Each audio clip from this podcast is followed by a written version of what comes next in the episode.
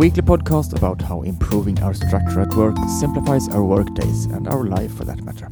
I'm David Stjernholm, and today's episode is about how to delegate a task and heighten the probability that we get what we need when we need it. When I held a course in structure in Trollhättan, Sweden, not long ago, one of the participants shared a trick which I thought was quite ingenious, different, and fun. I'm therefore glad to pass it on and share it with you today.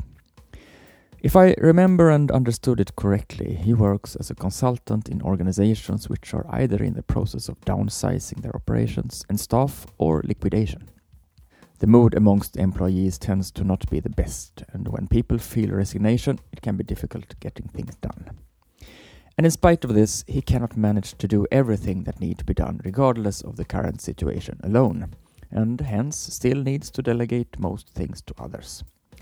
He told me that in order to raise the willingness and motivation amongst those he delegates tasks to, he usually includes something that appeals a little extra to the person receiving a delegated task.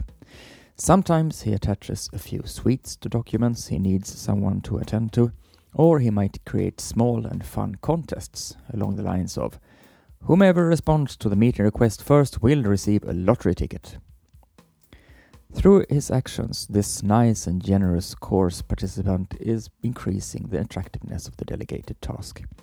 He charges the task with more value. So, when we complete the task, we do not only get to feel good about having accomplished something and receive a thank you and a pat on the back, but also something extra that stimulates our senses and curiosity. If you want to, take a few minutes now and try to think of what you could spice up your delegated tasks with. Use a blank sheet of paper or a whiteboard to get your inspiration flowing. Could it be something that tastes good?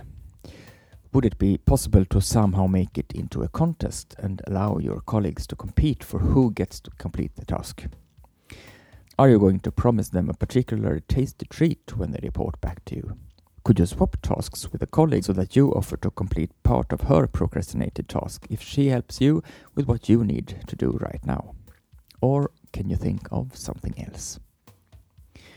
If you charge the tasks you delegate to others with something extra, your task will most likely be more prioritized by the person who is in charge of completing it.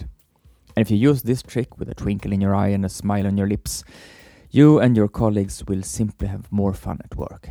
If your colleagues are inspired by your method and decide to follow suit, then you might be the one receiving a sweet or a treat next time.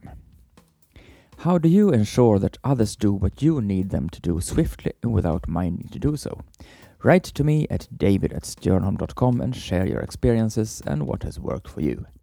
If you do not mind, I might share it with other readers in another edition of Done or through the structure blog.